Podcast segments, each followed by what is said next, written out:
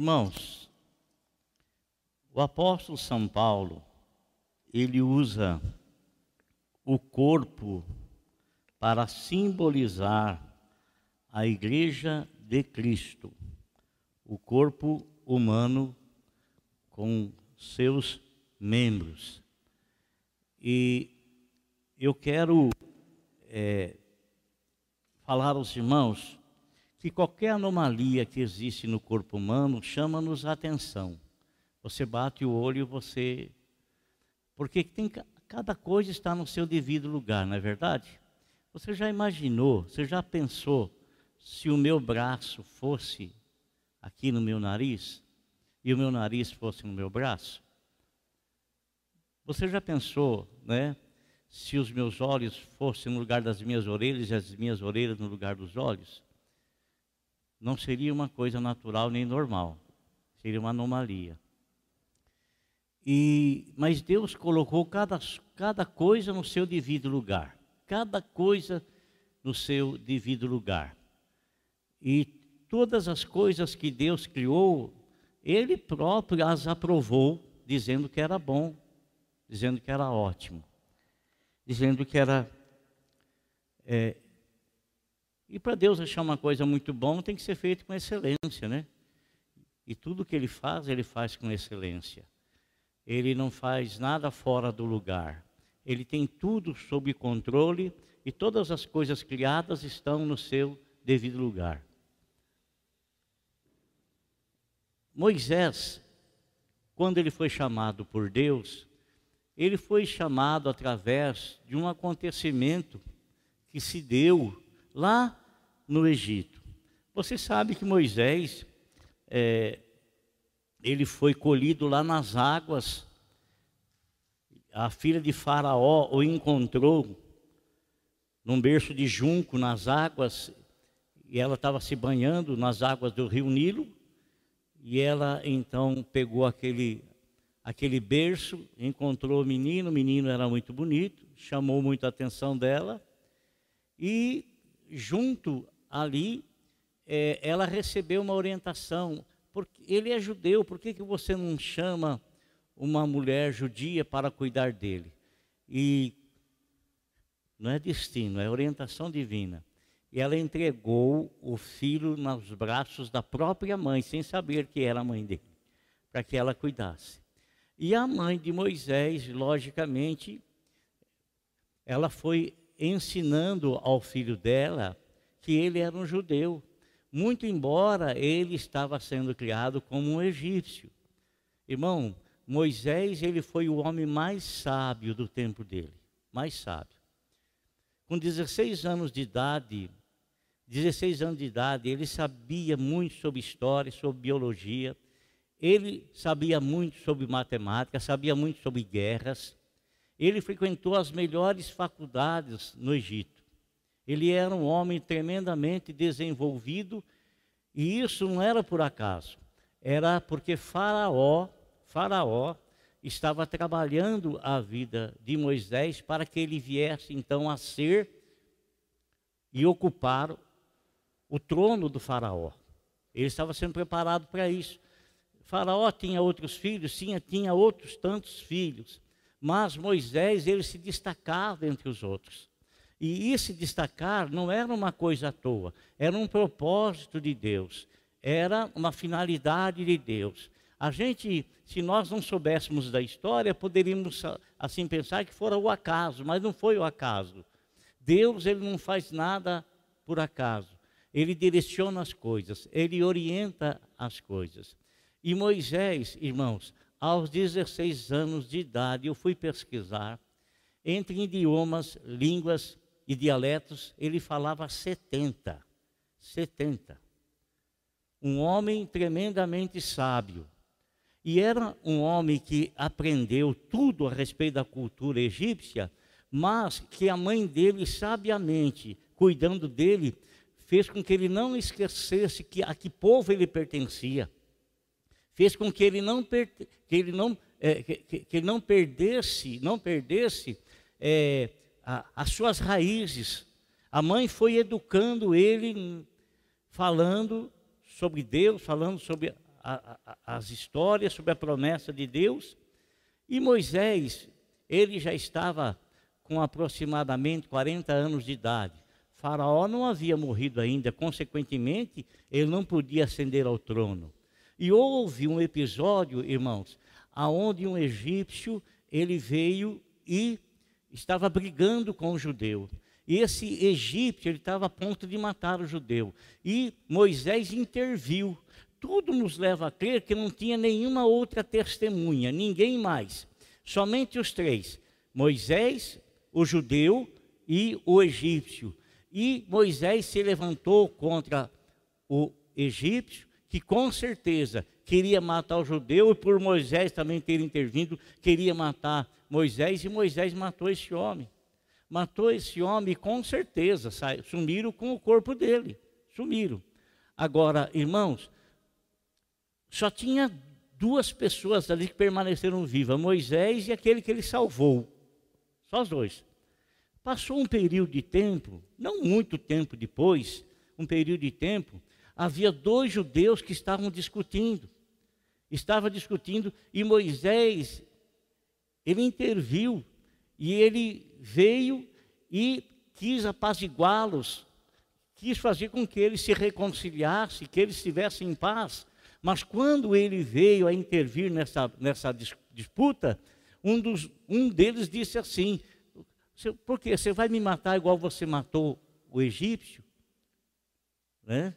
Então Moisés percebeu que aquilo que estava oculto já tinha sido divulgado e que não iria demorar muito para que Faraó tivesse conhecimento disso e, consequentemente, Faraó iria matá-lo.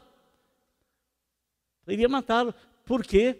Porque Faraó sabia que, que Moisés era um judeu e ele não tinha autoridade nenhuma para matar um da terra. E ele fez isso. E ele correu, estava correndo risco de vida. Imagine você, quem será que contou que, que, que havia acontecido? Se só tinha os três. Só tinha Moisés, o egípcio que ele matou e o outro que ele defendeu. Quem será que espalhou isso? Quem será que esparramou essa notícia? Então, isso logo, logo iria se espalhar, ia chegar aos ouvidos de Faraó. Foi nesse interim que Moisés percebeu que a vida dele estava em risco. E foi nesse interim também que ele fugiu, fugiu, sumiu, foi lá para o deserto. 40 anos vivendo no Egito, 40 anos. Agora ele vai para o deserto. Não existe lugar melhor para você ouvir a voz de Deus do que o deserto. No deserto, meu irmão, no deserto é você e Deus. No deserto, você vai aprender a falar com Deus e você vai aprender a ouvir a voz de Deus. Na hora da dificuldade, amado irmão, nós damos mais tempo para Deus e passamos mais tempo na presença de Deus. Moisés, ele teve durante 40 anos no deserto. 40 no Egito, 40 anos no deserto. Esses 40 anos que ele passou no deserto, passou no deserto, ele aprendeu a ouvir a voz de Deus. Só que Moisés, ele era um homem pesado de língua, quer dizer, ele era um homem gago. Ele não conseguia falar, ele não ele não conseguia transmitir a coisa assim com muita facilidade. Ele não tinha assim uma maneira, é, é, é, é, ele não tinha facilidade em se expressar. E aí Deus o levantou e Deus falou para ele que Deus queria que ele voltasse lá no Egito, porque ele tinha ouvido o clamor dos, do, dos irmãos lá do, de Israel que estava lá no Egito e que o Senhor estava levantando Moisés agora não por forças próprias de Moisés, como ele fez ao matar o, matar o para livrar um judeu. Não com as forças próprias dele, com as armas próprias dele, mas agora, agora ele com a força de Deus e com a orientação e com a graça de Deus, Deus o manda retornar lá do Egito e ele aprendeu a ouvir a voz de Deus, só que no ter dificuldade para se expressar, o irmão dele, Arão, foi o seu porta-voz. Veja bem, irmão, se você se nós temos uma pessoa na nossa família que tem dificuldade para se expressar, tem dificuldade para, para se expressar, nós que não, quem não convive com essa pessoa tem dificuldade para entender, se for na fala, dificuldade para entender o que a pessoa está querendo dizer. Mas quem convive com ela já há tempos, há anos, ela sabe muito bem entender o que a pessoa fala e ela sabe também ler o lábio da pessoa e ela sabe o que a pessoa está querendo dizer. Então, Deus levanta Arão para ser o porta-voz de Moisés. Então, Moisés falava com Arão e Arão falava, iria falar então com Faraó. E aí Deus o envia para lá. E vocês sabem o que aconteceu.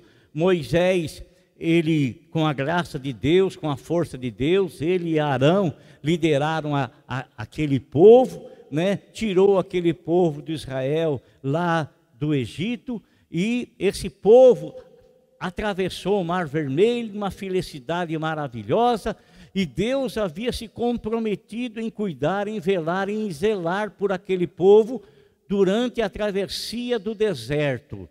Irmãos, eram 800 quilômetros, 800 quilômetros da fronteira de, do Egito com a fronteira de Israel. Era uma distância de ida e volta daqui a Belo Horizonte. Eles não iriam demorar 40 anos e nem 12 anos para chegar lá na fronteira de Israel. Não iam. Mas aconteceu muitas coisas no deserto, muitas e muitas coisas, que os próprios judeus começaram a, a, a realizá-las, e essas iniciativas que eles começaram a ter atrasou atrasou o plano de Deus na vida deles. Irmão, presta atenção no que eu vou dizer para você uma coisa. Toma cuidado, irmão. Deus, Ele quer trazer bênçãos sobre a sua vida, quer orientar a tua vida, mas às vezes a gente teimosamente, teimosamente, teimosamente, traz muitas bagagens conosco, sabe? É, quando eles saíram do Egito, eu falei aqui com os irmãos, se não me fala a memória, na, na, na, na Santa Ceia, as ervas amargas, é, é, para eles não esquecer o que eles passaram lá. E o pão asmo da, da, da, Páscoa é para eles não trazer nada o que eles aprenderam de lá. Nada, nada, nada. Deixar tudo lá atrás, lá no Egito. Deixa tudo para lá. Mas o que aconteceu no deserto, irmão? Deus ele cuidou tremendamente daquele povo, mas cuidou como ninguém jamais fez com outra pessoa, né? De dia, aquela nuvem do Senhor protegendo. À noite, né? Aquela coluna de fogo os aquecendo. Faltava alguma coisa, Deus providenciava, né? As crianças cresciam, a, a sandália dos pés cresciam, a calça crescia, a camisa crescia, a roupa crescia, crescia no corpo e não envelhecia. Por quê? Porque Deus estava zelando, Deus estava cuidando, Deus estava protegendo. Né? Agora, eles estavam no deserto, irmão. Moisés já estava com a idade bem avançada, né? mais de 100 anos, porque ele viveu mais 40 anos no deserto liderando aquele povo. 40 anos. E ele não conseguiu entrar na terra prometida por um momento de ira que ele teve provocada por esse povo. Muito embora a Bíblia fala que ele foi o homem mais manso, mais manso que viveu na terra. Mesmo sendo o homem mais manso, lidando com o povo, ele perdeu a paciência. Perdeu a paciência. Irmão, lidar com as pessoas não é fácil, não é verdade? Não é fácil. Lidar com a, o ser humano não é uma coisa simples, não é uma coisa fácil. Só Deus mesmo, só Deus. Então, o que aconteceu, irmãos? Aconteceu que o Senhor é, é, viu Moisés e viu que Moisés estava cansado, sabe? Viu que estava cansado. Aí Deus falou para Moisés: Moisés, você tem julgado a causa do povo sozinho? Eu vou dar uma orientação para você.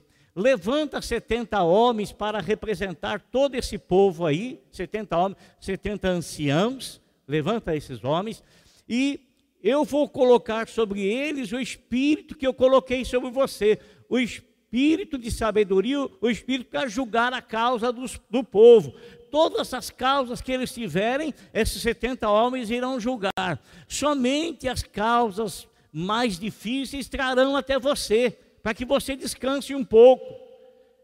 Guarde esse número que eu estou falando para você: 71. 70 homens mais Moisés, 71. Irmãos, eu quero narrar um pouco da história para você, para chegar aonde eu quero mostrar algo importante para a tua vida. Uh, eles entraram agora na terra prometida. Eles estão agora na terra prometida, irmãos. E lá na terra prometida, né?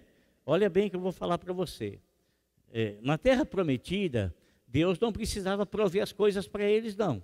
Deus havia abençoado a terra, era uma terra que manava leite e mel, mas Deus não ia fazer mais a roupa das crianças crescer e nem as sandálias. Deus não ia providenciar mais nada para eles, porque no deserto não tinha como fazer. Então Deus provia, mas na terra prometida era uma terra que manava leite e mel. Era uma terra que tinha a bênção de Deus, era uma terra que eles tinham que trabalhar para poder colher. Eles tinham que trabalhar, arregaçar a manga e fazer para poder colher. Então, a terra era abençoada. Deus os colocou nessa terra. Então, eles tinham que trabalhar. A bênção já estava sobre aquele lugar, porque aquele lugar Deus havia prometido para Abraão e era o lugar que manava leite e mel. Era uma terra que tudo dava. Há de ver que aquele cacho de uva que os, aqueles enviados de Moisés viram lá, um cacho de uva desse tamanho, que precisava dois homens carregar com uma vara para carregar um cacho de uva. Então, era uma terra espetacular, maravilhosa, maravilhosa. Muito embora os judeus hoje eles têm a tecnologia de fazer crescer plantas, fazer crescer frutas, fazer crescer hortaliças no deserto, pela capacidade e sabedoria que eles têm de purificar a água do mar em água potável, água doce, e com essa água então regar através de, de, de mangueiras extensas, com gota a gota em cada pé, em cada pé em cada pé um gota-gota e vai molhando aquele gota-gota, vai, vai é, é, é, umedecendo as plantas 24 horas por dia. Tecnologia que eles têm é, é, é grande, são sábios. E então, irmãos, eles estão agora na onde? Estão na terra prometida, ok? Tudo indo maravilhosamente bem, eles plantam e colhem, indo bem. Mas o povo, irmão, por que, que a gente nunca está satisfeito, não? A gente sempre está querendo mais, a gente sempre está querendo alguma coisa diferente, está tá sempre, sempre, sempre assim. Eu sei que a gente é dinâmico, que a gente precisa estar tá movendo, tá, né? Mas eles estavam lá, mas eh, quando a pessoa tem a cabeça vazia, ele fica procurando coisa, né? né? Eles estavam lá, eles estavam lá, e eles começaram a observar uma coisa começaram a observar assim as nações ao redor, coisa que Deus disse para eles não ficarem olhando, porque Deus iria comandar a vida deles e eles teriam uma vida próspera, uma vida abençoada. Eles não tinham que olhar para a vida de ninguém, Deus iria orientá-los e, consequentemente, abençoá-los. Mas eles começaram a olhar as nações ao redor, olhando as nações ao redor, e eles viram uma coisa: que todas as outras nações tinham um rei, um rei presente, um rei que tinha um trono, um rei que todos respeitavam, um rei que dava ordem, todos viviam numa monarquia. Então, o que, que eles fazem? E Samuel já estava ali, estou contando a história para vocês, pulando muitas partes, mas eh, Samuel já estava ali. Então, eles vão falar com Samuel, e eles falam para Samuel: Samuel, nós queremos um rei que esteja junto conosco, nós não queremos mais a teocracia, né? porque Deus os dirigia através dos profetas, Deus os dirigia através dos sacerdotes. Então, havia dois dos ofícios que havia e que houve na pessoa do Senhor Jesus: havia o sacerdote e havia o profeta. Sabe, irmão? Você é um sacerdote, você é um profeta. Você é um sacerdote E o sacerdote, o que ele faz, irmã Silvana? Quando você ora pela tua filha, quando você ora por alguém, você está levando uma situação de alguém na presença do Todo-Poderoso, você está intercedendo, você está oferecendo a Deus oração em favor de alguém, então você está cumprindo o ofício sacerdotal. Quando você ora pela tua família, quando você ora pelos teus pais, quando você ora pelos teus amigos, quando você ora pelos teus inimigos, quando você ora pelos seus, quando você ora por si mesmo, você lembra da oração sacerdotal que nosso Senhor Senhor Jesus Cristo fez no, em João capítulo 17, que ele orou por si mesmo, primeiramente, depois ele orou pelos seus discípulos, depois ele orou por todos aqueles que haveriam de, de acreditar nele através do evangelho que fosse pregado, uma oração futura de algo que, poder, que viria a acontecer, como aconteceu, porque eu e você, nós somos resposta dessa oração do Senhor. Então, você está cumprindo o ofício sacerdotal, está intercedendo por alguém, né? Não é isso? Mas quando você, quando você, quando você fala da palavra de Deus para alguém, você está falando a respeito do livro profético.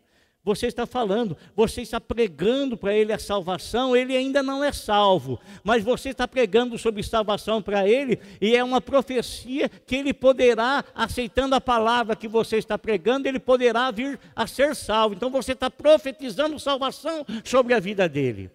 Você está anunciando salvação sobre a vida dele. Então você está cumprindo o ofício de profeta, profetizando, falando, pregando, anunciando a palavra de Deus.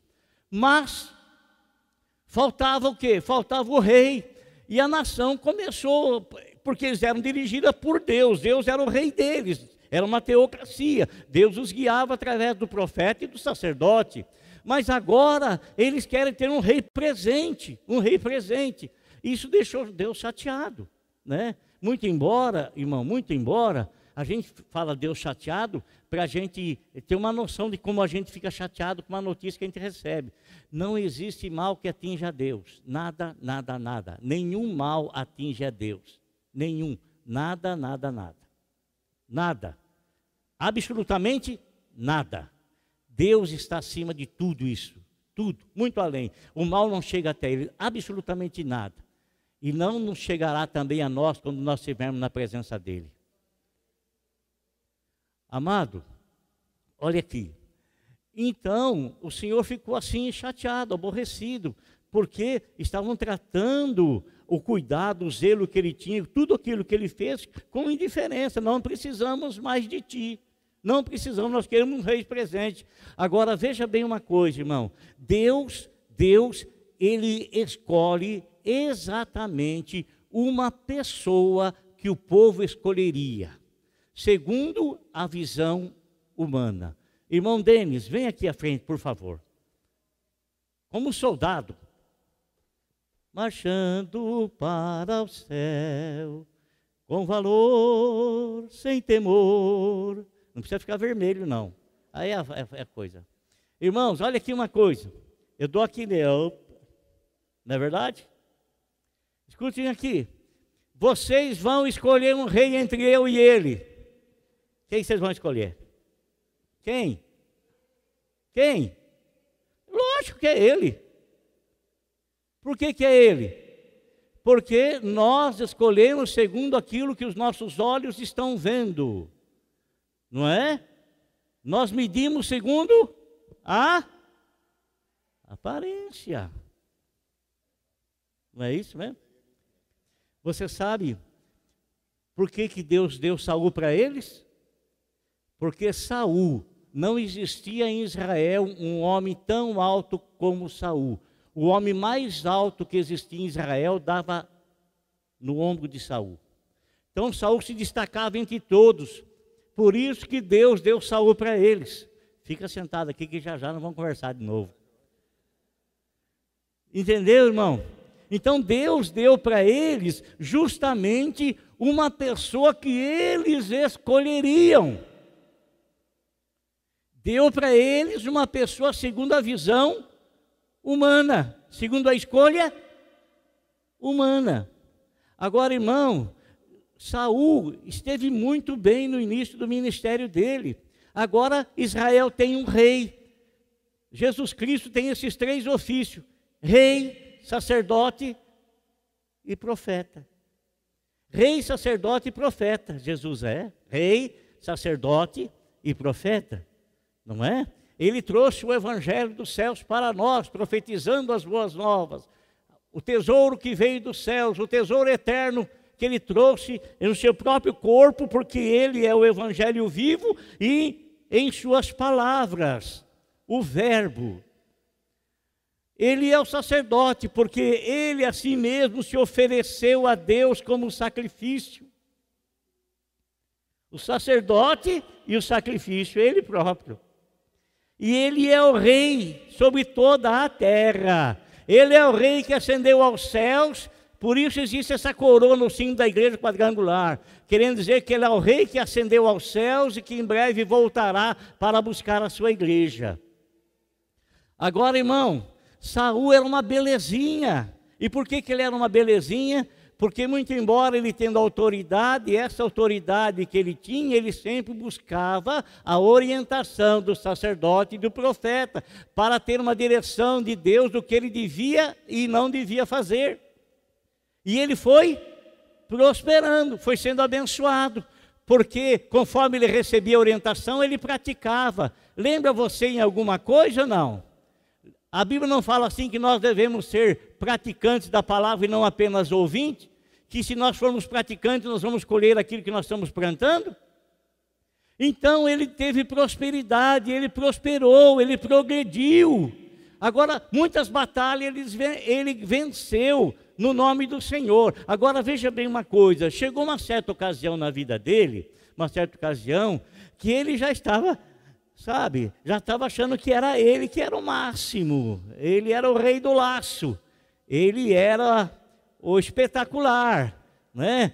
Aquilo foi crescendo dentro dele. Presta atenção no que eu vou falar para você agora.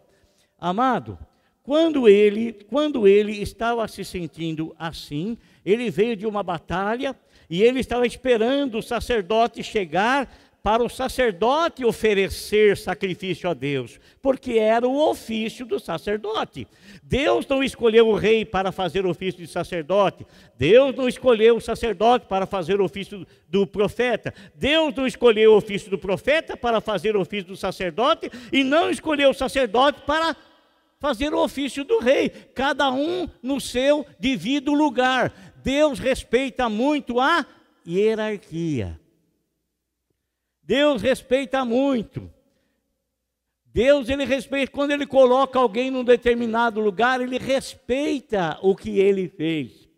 E consequentemente, consequentemente, ele quer também que venhamos a respeitar o que ele faz. Agora, o que, que Saul tentou fazer, irmão? Samuel estava demorando demais. Saúl disse: Eu mesmo vou oferecer um sacrifício a Deus pela vitória que Deus me deu.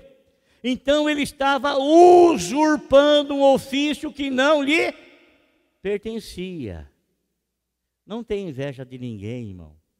Não tenha inveja de ninguém. Não tenha inveja de ninguém. O que é teu é teu. O que Deus preparou para você é para você. O que Deus separou para o outro é para o outro. O que Deus separou para o outro é para o outro. Onde Deus colocou aquele é aquele. Onde Deus colocou o outro é o outro. Onde Deus colocou é o outro. Acabou. Entendeu? Agora, note uma coisa, amado. Quando ele agiu dessa forma, ele agiu dessa forma, o que veio na memória de Deus? Pastor, o senhor está lendo a memória de Deus? Não, não estou lendo a memória de Deus, mas eu estou ligando os fatos. Quem foi a primeira pessoa a tentar usurpar o lugar de outro? Quem foi a primeira pessoa a tentar usurpar o lugar do outro? Quem? Lúcifer, Lúcifer, o portador de luz.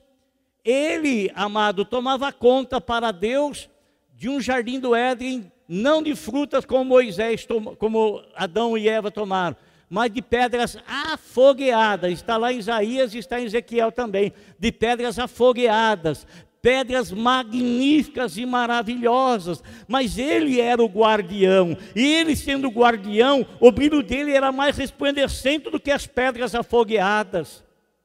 E num dado momento, a Bíblia fala que Deus o fez em perfeição, mas num dado momento encontrou-se no coração dele que o desejo de ser maior do que Deus. Ele não guardou a posição para a qual Deus o havia na qual Deus havia colocado.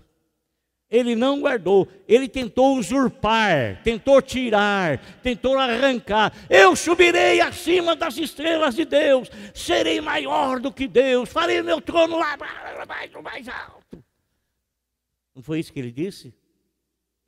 Então Deus, quando viu Saul fazer a mesma coisa, Deus o destituiu. Deus o destituiu.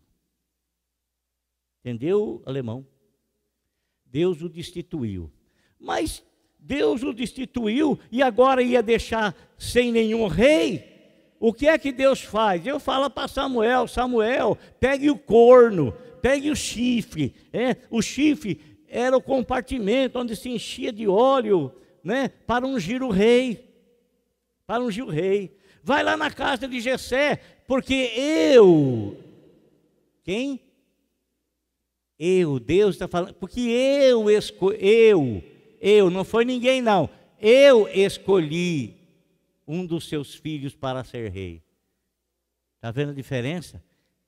O Senhor está falando, eu escolhi, eu escolhi.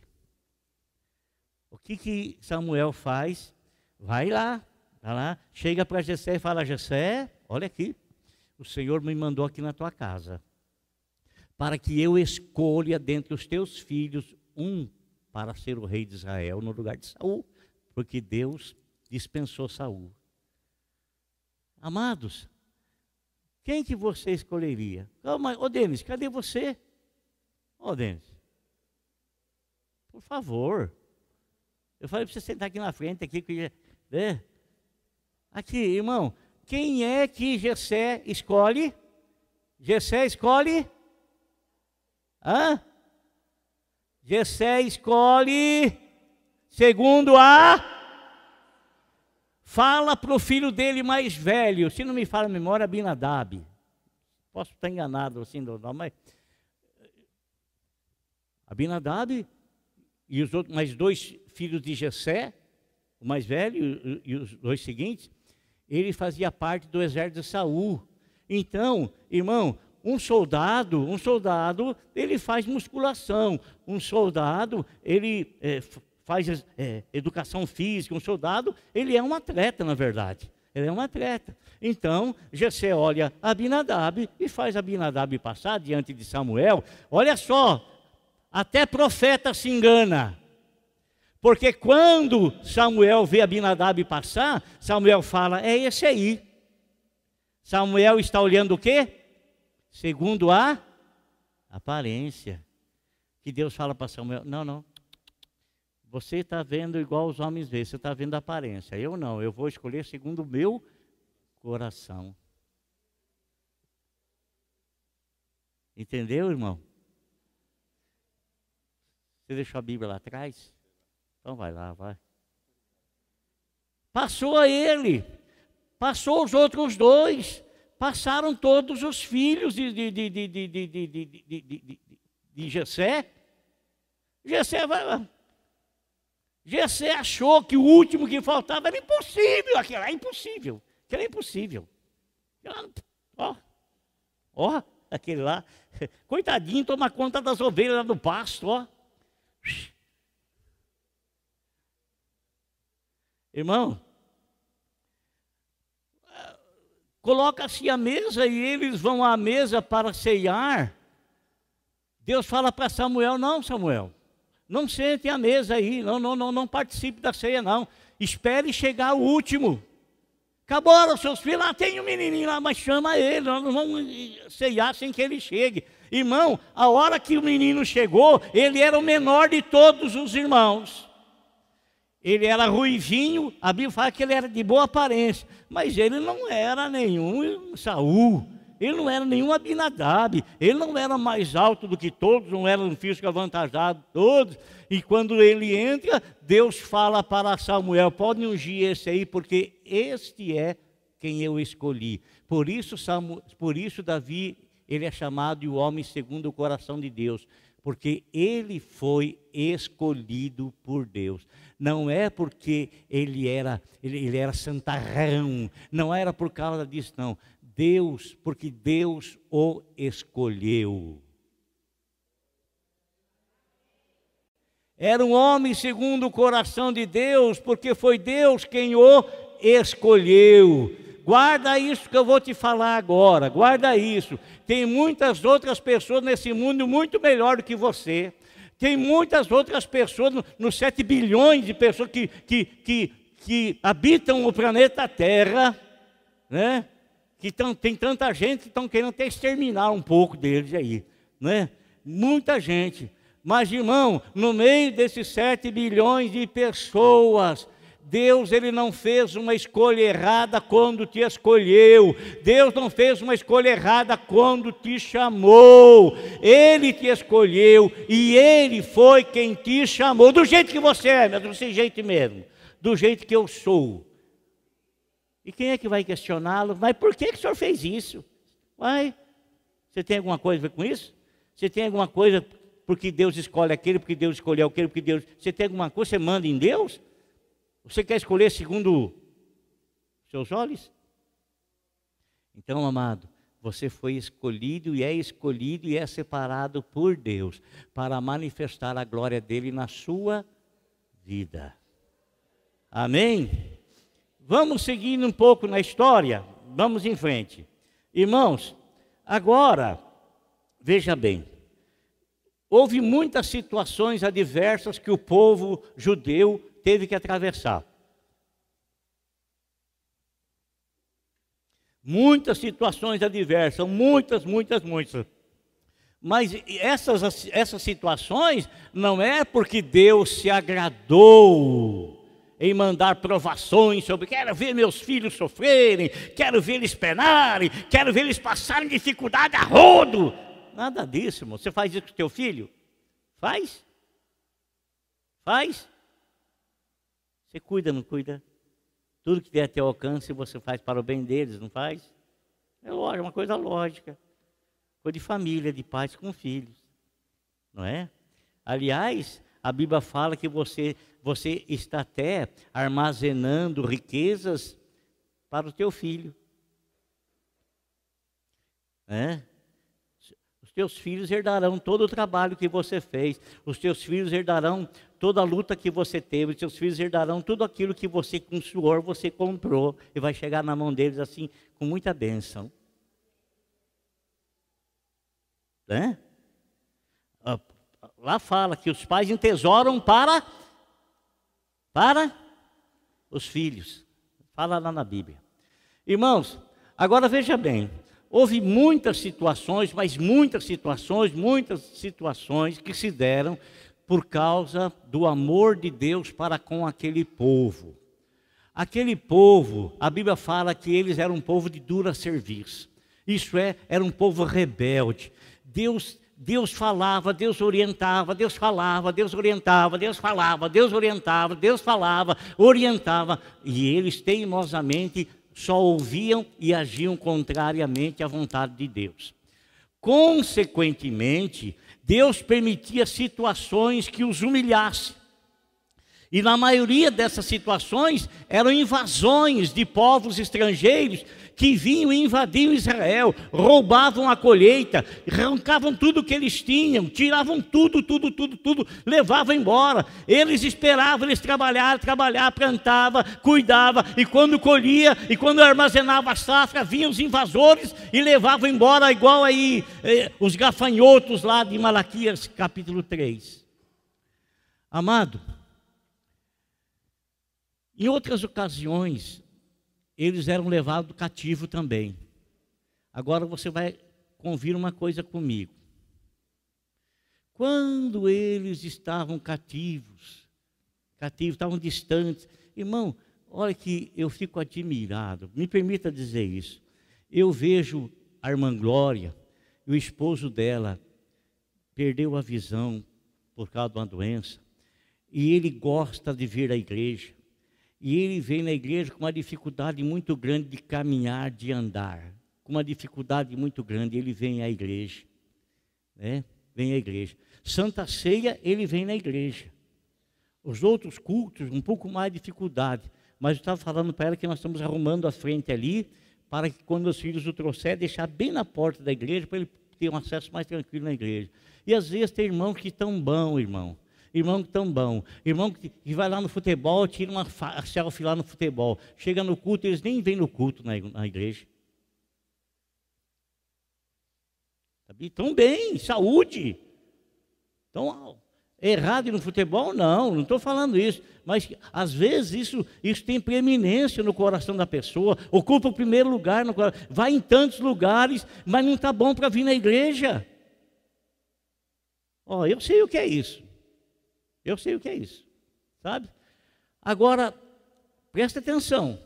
Esse povo, quando eles eram levados cativo, quando eles estavam distantes, não podiam estar nos cultos, não podiam estar no templo, não podiam estar na sinagoga, não podiam estar em lugar nenhum. Sabe o que eles sentiam? Sentiam saudade da terra sentiu saudade da comunhão com os irmãos, sentiu saudade de ouvir as pregações, sentiu saudade de ouvir a mensagem do Evangelho, sentiu saudade de ouvir a pregação, sentiu saudade de ouvir a leitura da palavra de Deus.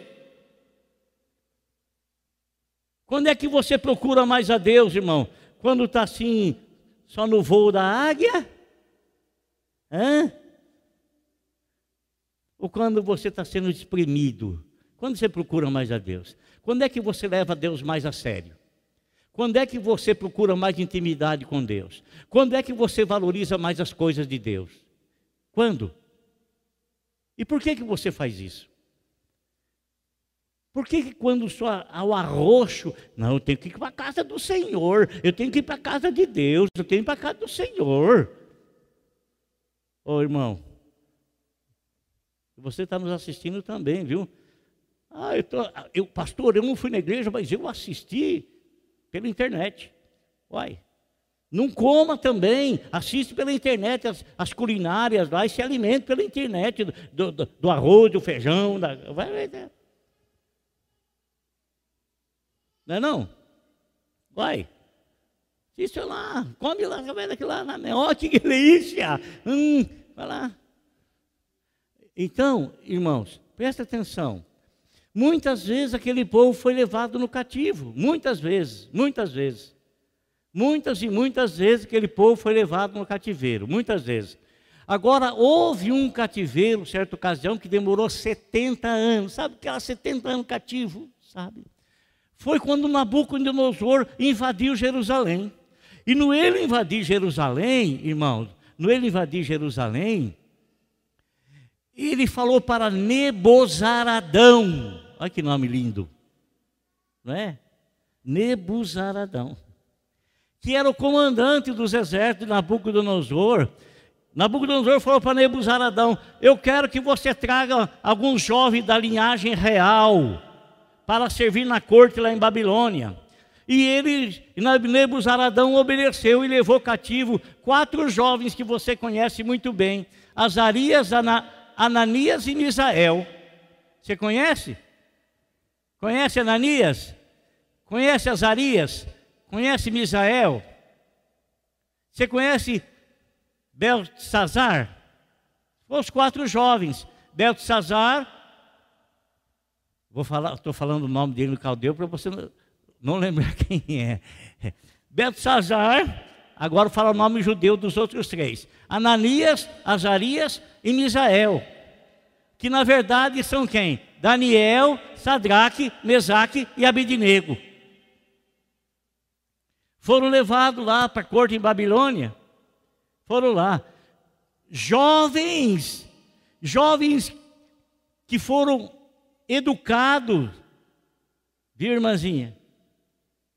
Jovens que foram educados lá na, na corte em Israel e que foram levados cativos e receberam ordem para serem educados durante três anos na cultura dos caldeus, babilônica, e aprender a língua para que eles fossem alimentados com a, a alimentação do rei, para que eles então pudessem servir né, a Nabucodonosor e a corte dos caldeus, dos judeus.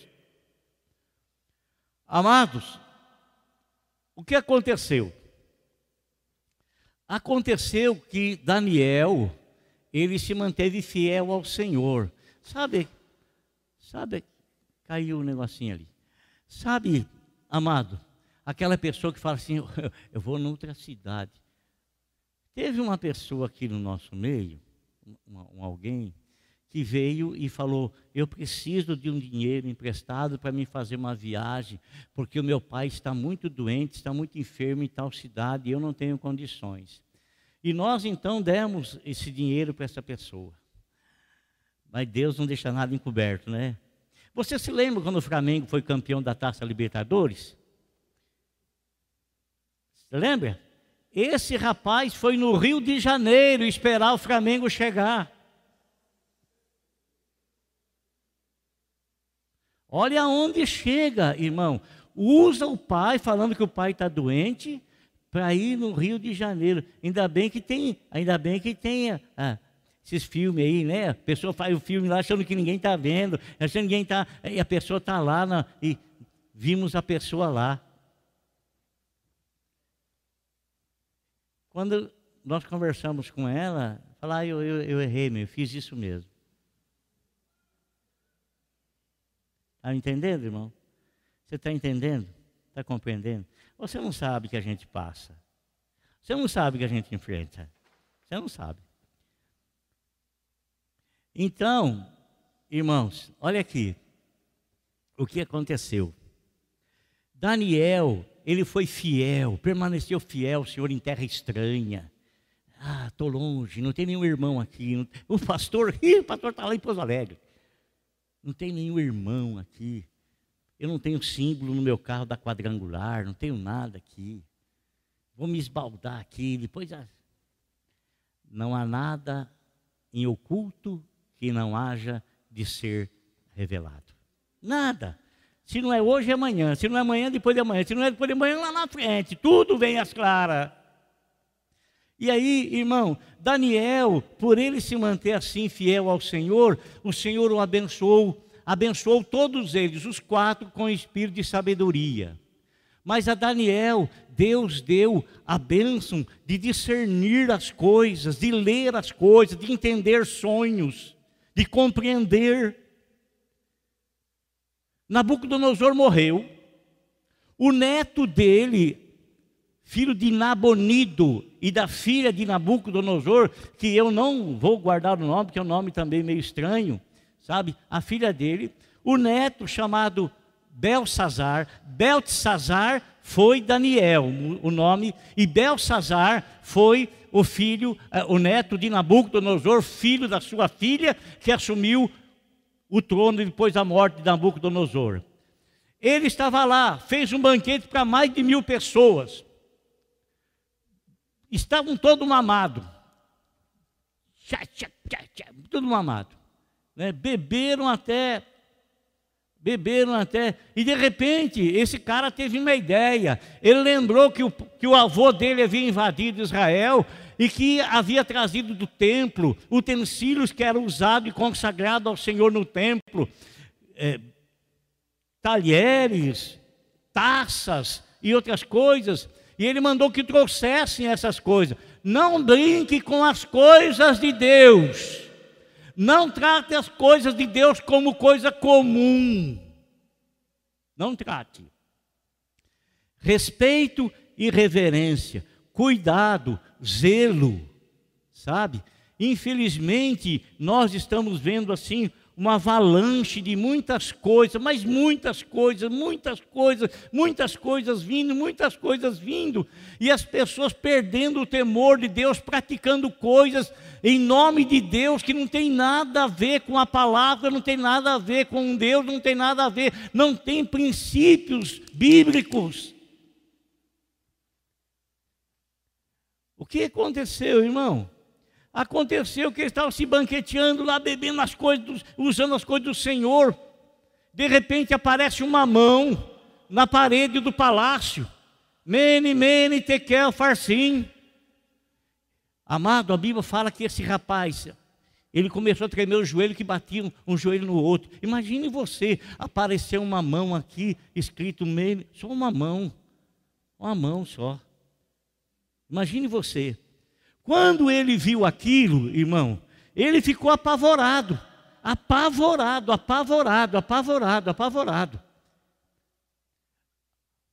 Chamou os sábios para ler, vieram, ninguém entendeu nada. Aí a, a mãe dele, que era filha de Nabucodonosor, eu não sei se eu escrevi o nome dela aqui, mas eu, eu acho que não. Nitárias, Nitares, Nabonido era o pai de Belsazar e Nitálias era a mãe. Ela era a filha de Nabucodonosor. Ela falou, lembrou lembrou das revelações que Deus tinha dado para Nabucodonosor, o pai dela. E ela disse: Olha, chama Daniel, ele é um dos sábios, chama Daniel. Chamaram Daniel. A hora que Daniel chegou lá, leu aquilo lá, ele olhou para o rei e falou: Você está ferrado. Você está ferrado. Você brincou com Deus. E com Deus não se brinca. Porque tudo que o homem plantar, isso ele colherá. Preste atenção, vá na história, procure na história, procure homens que desafiaram a Deus, procure saber o fim que eles tiveram. E você pode acompanhar a história, pode acompanhar a história, esses homens que têm desafiado a Deus, esses homens que têm se levantado contra Deus, estes homens que não passam apenas, não, é, não são nada mais do que cisco, cisco, cisco e cisco, nada mais, nada mais, nada mais, nada mais e que se auto-julgam ser Deus e querem ter a força de desafiar a Deus. Pode ver, todos eles morrem de coisas trágicas. Todos eles. Pode, pode, pode observar, todos eles, todos eles morrem em tragédia, morrem de maneira terrível. Com Deus não se brinca. Você se lembra da pedrada que, que Davi tacou na cabeça do gigante, né? O cara com mais de, muito mais alto que o Denis ali, quase três, alto, três metros de altura, quase. Uma pedra vai matar um cara, irmão? Ó, faz favor, né? Uma pedra, pegar bem na testa do camarada, um homem daquele tamanho. Eu acho que a, a fronte dele tinha essa grossura aqui, ó, de osso, ó, de osso, né? De osso. Mas Naquela pedra estava a mão de Deus, porque ele ofendeu a Deus, porque ele desafiou a Deus, ele quis humilhar o Deus de Israel. E é tão verdade isso, irmão, porque se, se você levar uma pedrada na sua testa, a sua inclinação vai ser para trás e nunca para frente. Não é isso?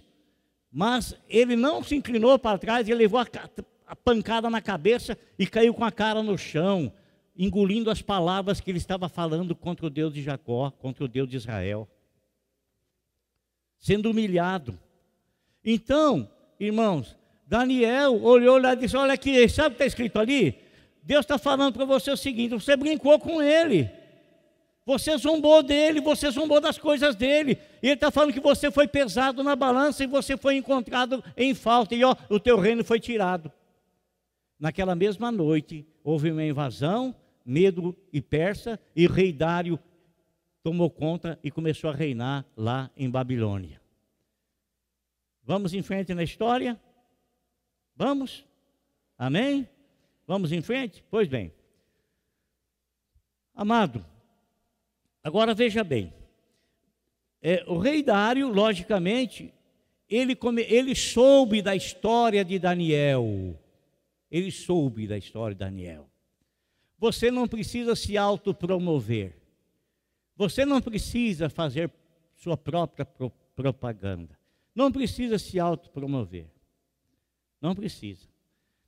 A unção de Deus que está sobre a tua vida, a tua conduta, as tuas atitudes e a graça de Deus irá te promover, irá te abençoar.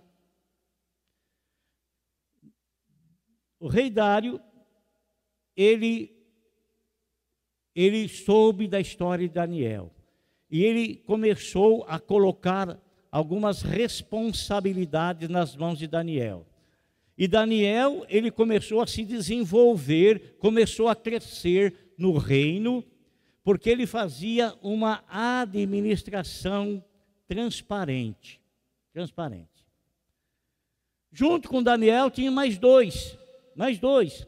E o rei Dário, ele queria, estava escolhendo esses três, Daniel e outros dois, para colocar sobre o reino, para administrar todos os bens dele, tudo, para não se preocupar com nada.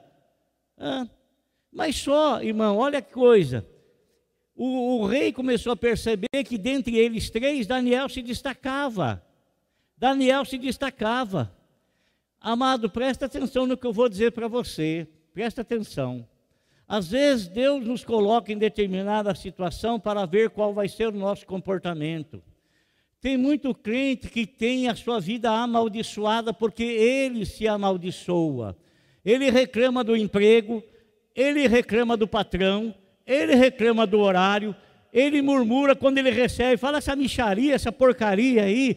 Irmão, Deus deu a nós palavra de bênção, palavra de bênção. E Deus muitas vezes nos coloca em determinada posição para ver qual vai ser a nossa reação ali se nós vamos ter gratidão. Se nós não, se não tivermos gratidão no pouco, nós nunca alcançaremos o muito, porque no muito nós também não seremos gratos. Deus não vai permitir o nosso progresso, porque nós não iremos glorificar o nome dEle na nossa prosperidade. Está me entendendo? Não amaldiçoe o lugar onde Deus deu para você trabalhar e ganhar o teu pão. Agradeça a Deus, honra a Deus, honra a pessoa que é, que é, que é o teu encarregado, teu chefe, o, o teu diretor, honra essa pessoa, não fale mal dela, não fale mal do teu emprego, não fale mal do teu salário, permita que Deus te abençoe, você abençoando. Está entendendo, irmão? Não fale mal, dê graças a Deus. Né? Você traz o pão de cada dia para a tua mesa e vá agradecendo a Deus, tenha um coração grato e Deus vai abençoar grandemente a sua vida. Ele vai fazer você crescer. Foste fiel no pouco, sobre muito te colocarei. Não foi fiel no pouco aqui para você, ó. Não vou te colocar em lugar nenhum, não. Vai ficar onde está. Está entendendo, irmão? E Daniel foi se destacando, foi se destacando. Aqueles dois homens, eles ficaram sabendo que o rei pretendia colocar Daniel sobre todos ali, pretendia. Tenha paciência comigo hoje, tá? Amanhã é feriado. Lá na China, lá. Aniversário da morte de Mao Tse Tung. É brincadeira. Olha aqui. É, é, aí, vai brincar, vai. Como? Ah, tá, beleza. Então, obrigado.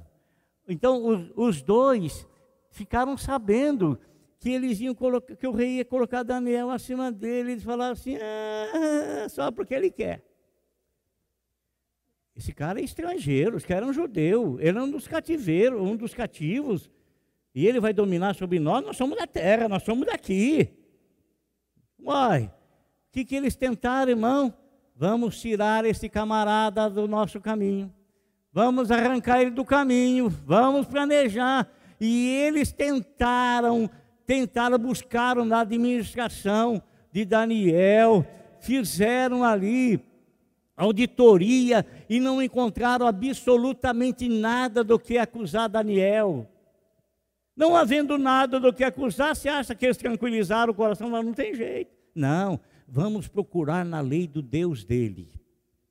E eles começaram a vigiar a vida de Daniel. Guarda o que a palavra fala que nós estamos rodeados de testemunhas. Estamos rodeados. Tem todo mundo vigiando a tua vida. Tem gente que não acaba mais vigiando a tua vida. Se você compra um carro novo, olha, carro, carro novo. Né? Se você tem um fusquinha pé de boia, aí, coitadinho, tá, tá azarado. Se você está com ah, um sapato, não, sapato, hein? Ah, quando eu crescer, eu quero ter um igual. Ah, entendeu? Fica rodeado, querendo, né? É, irmão, eles começam a observar Daniel e eles percebem que Daniel ele permanece em oração ao Senhor durante três vezes por dia, de manhã, ao meio-dia e à tarde, três vezes por dia. E eles vão, falam, vão, vão tramar, vão fazer uma lei contra esse camarada aí. Vamos fazer uma lei contra ele.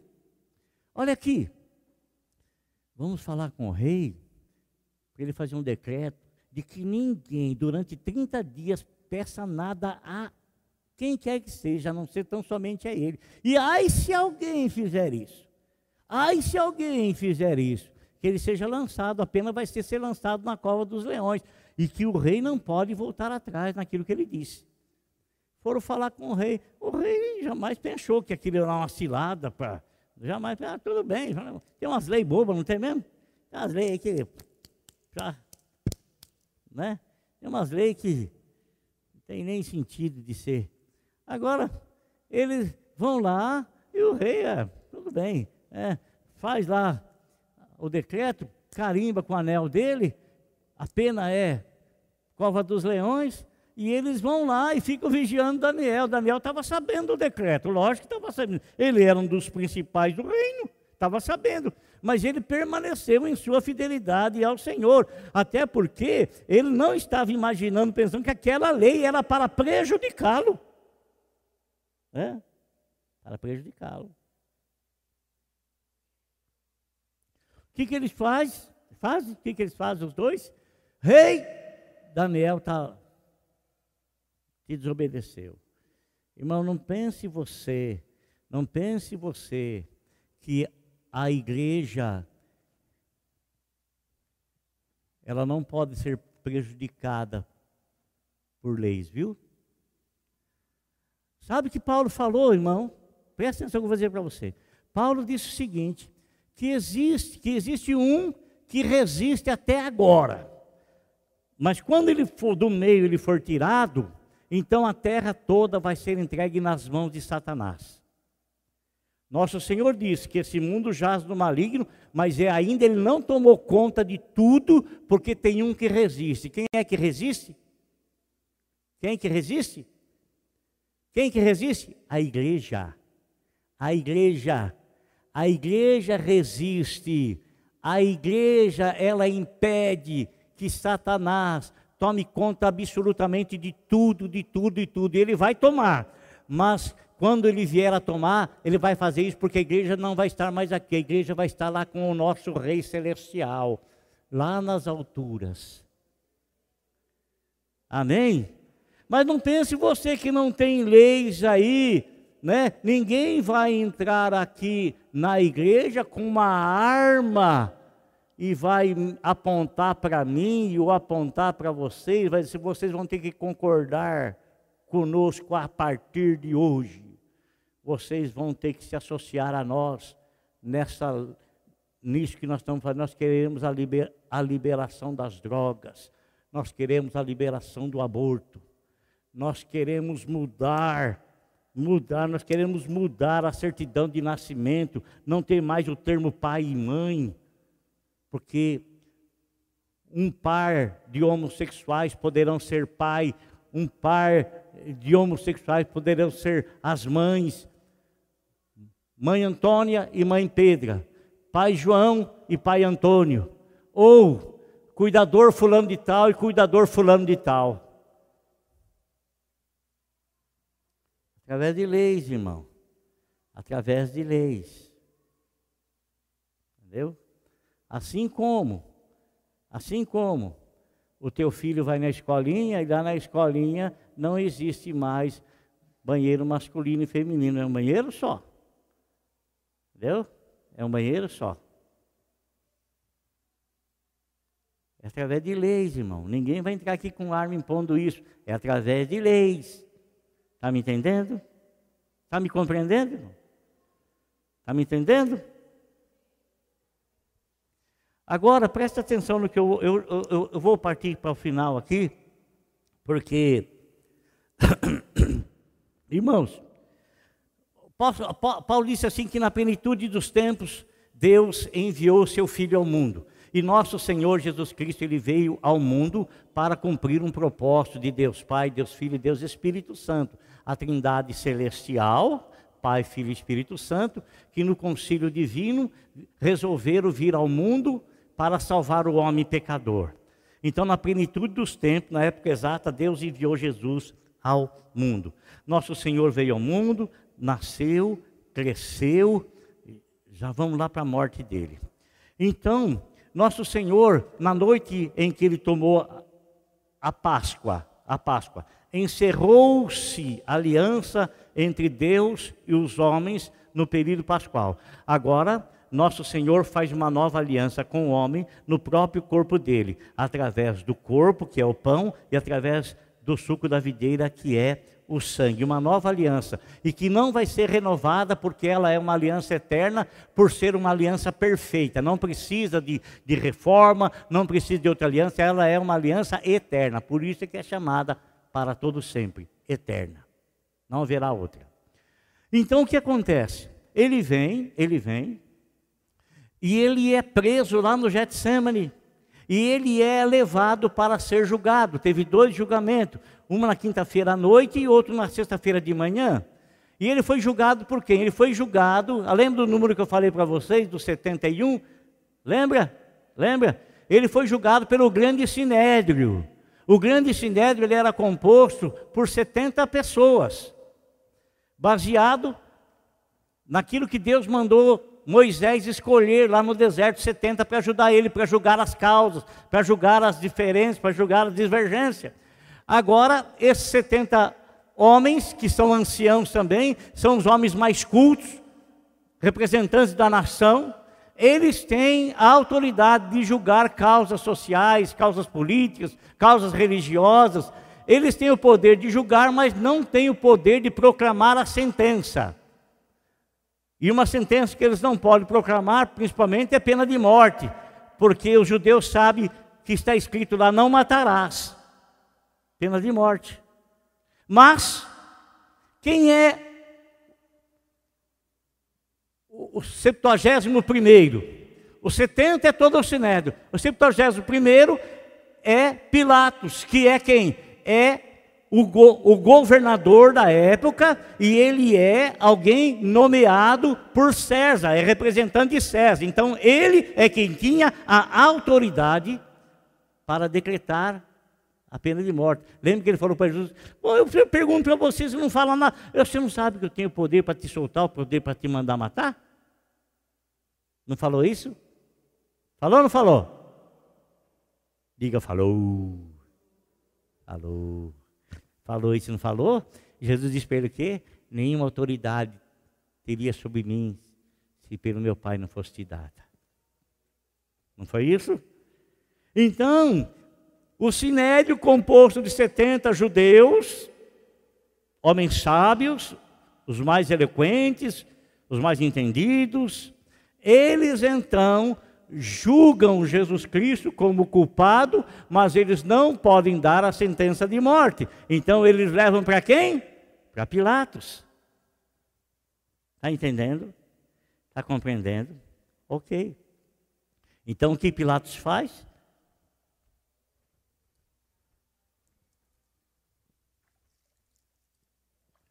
que, que ele fez? E por que, que ele lavou a mão? Porque a esposa dele falou para ele: não entres, não entres na causa desse homem justo, porque eu muito sofri por causa dele. Ela teve um sonho e falou para Pilatos, não estava na mão de Pilatos, não adiantou ele lavar a mão, irmão. Não adiantou, porque o poder estava nele. Ele até quis levar o povo, vocês querem que eu solte? Barrabás, vocês querem que... Ele tentou fazer isso, tentou até... Mas o povo, né? Agora, amado, preste atenção no que eu vou te falar. Nosso Senhor Jesus Cristo foi morto, não foi? Na sexta-feira, três horas da tarde, ele estava morto. Deus, Ele tem cada pessoa no seu devido lugar. A minha orelha não pode estar aqui, meu nariz não pode estar aqui assim como os membros do meu corpo estão no lugar certo. Então Deus tem as suas pessoas nos lugares certos. Quer ver uma coisa? Você, alguém talvez possa se lembrar. Quem que se lembra do, quem que se lembra do Alex Dias Ribeiro? Alex Dias Ribeiro, ele foi um corredor de Fórmula 1 lá dos anos 80, 70, 80. Foi. Ele foi o primeiro corredor cristão. Foi ele quem é, fundou os Atletas de Cristo. Foi ele. Eu não podia ir lá, eu não sou corredor de Fórmula 1, mas lá tinha muita gente para ser salva. Então Deus mandou um que era do meio lá. Está entendendo, irmão? Está entendendo? Os atletas de Cristo, hoje não se usa mais esse nome, esse nome não é divulgado mas cresceu tanto, cresceu tanto, cresceu tanto em todos os esportes e não somente no Brasil, em todo o mundo. Em todo mundo. Tem muitos atletas que pertencem a Cristo, que promovem o nome de Cristo. Eles estão lá porque você não pode estar lá, tem que ser do meio deles. Tem muito jogador de futebol, não é um nem dois, não, mas são muitos. Pensa, são muitos, muitos, muitos, muitos. Quer saber uma coisa? Aqui na nossa igreja, quando o Pouso Alegre disputava a primeira divisão, a outra ocasião, nove dos onze jogadores frequentavam a igreja aqui. Tem muitos pastores, tem um pastor que é meu filho na fé, chamado Luiz Carlos, ele, ele, era o nome Pingo, ele jogava no Pouso Alegre, ele é, é pastor da nossa igreja aqui no Vale do Paraíba, me fugiu a cidade agora. Então, tem muitos irmãos, tem muitos, muitos e muitos e muitos, cada um no seu devido lugar. Eu não sou um futebolista, eu não posso ir lá, mas porque eu não posso, Deus não tem gente para salvar lá?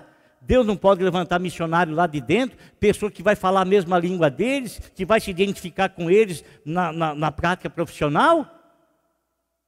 Você quer saber de uma coisa, irmão? Quer saber de uma coisa?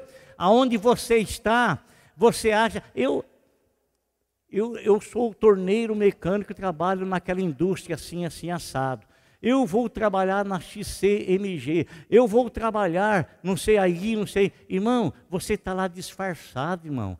Porque na verdade Deus colocou você lá para você ser o missionário dele lá, para você ser representante dele lá.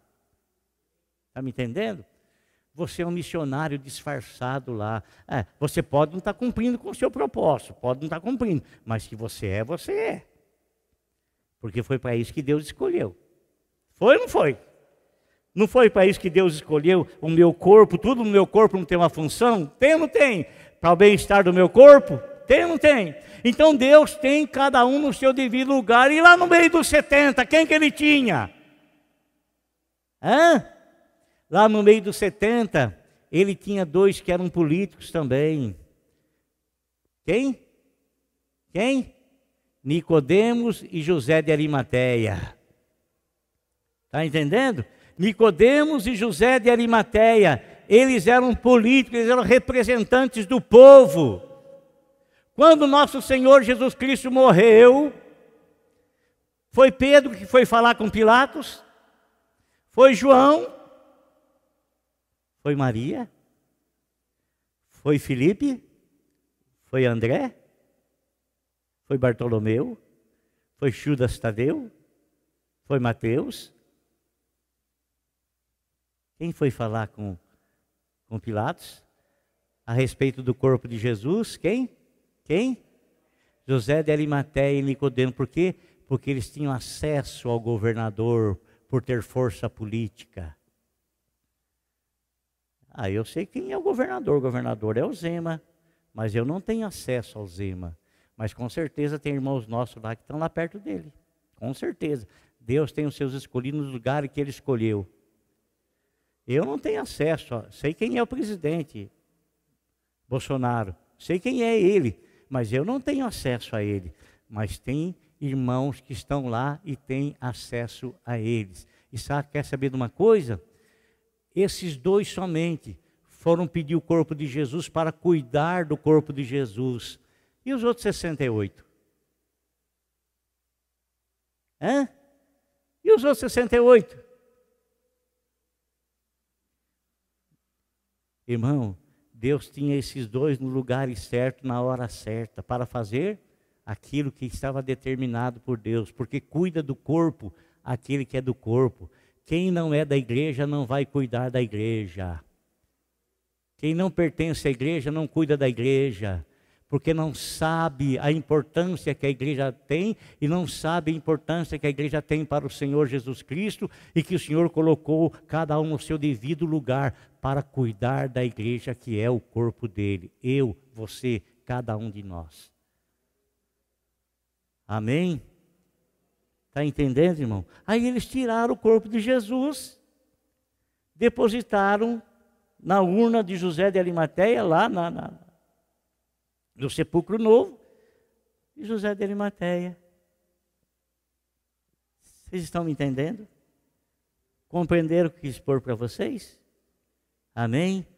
Então, Deus tem cada um no seu devido lugar, para que onde eles estejam, venham a cuidar do corpo segundo as suas condições.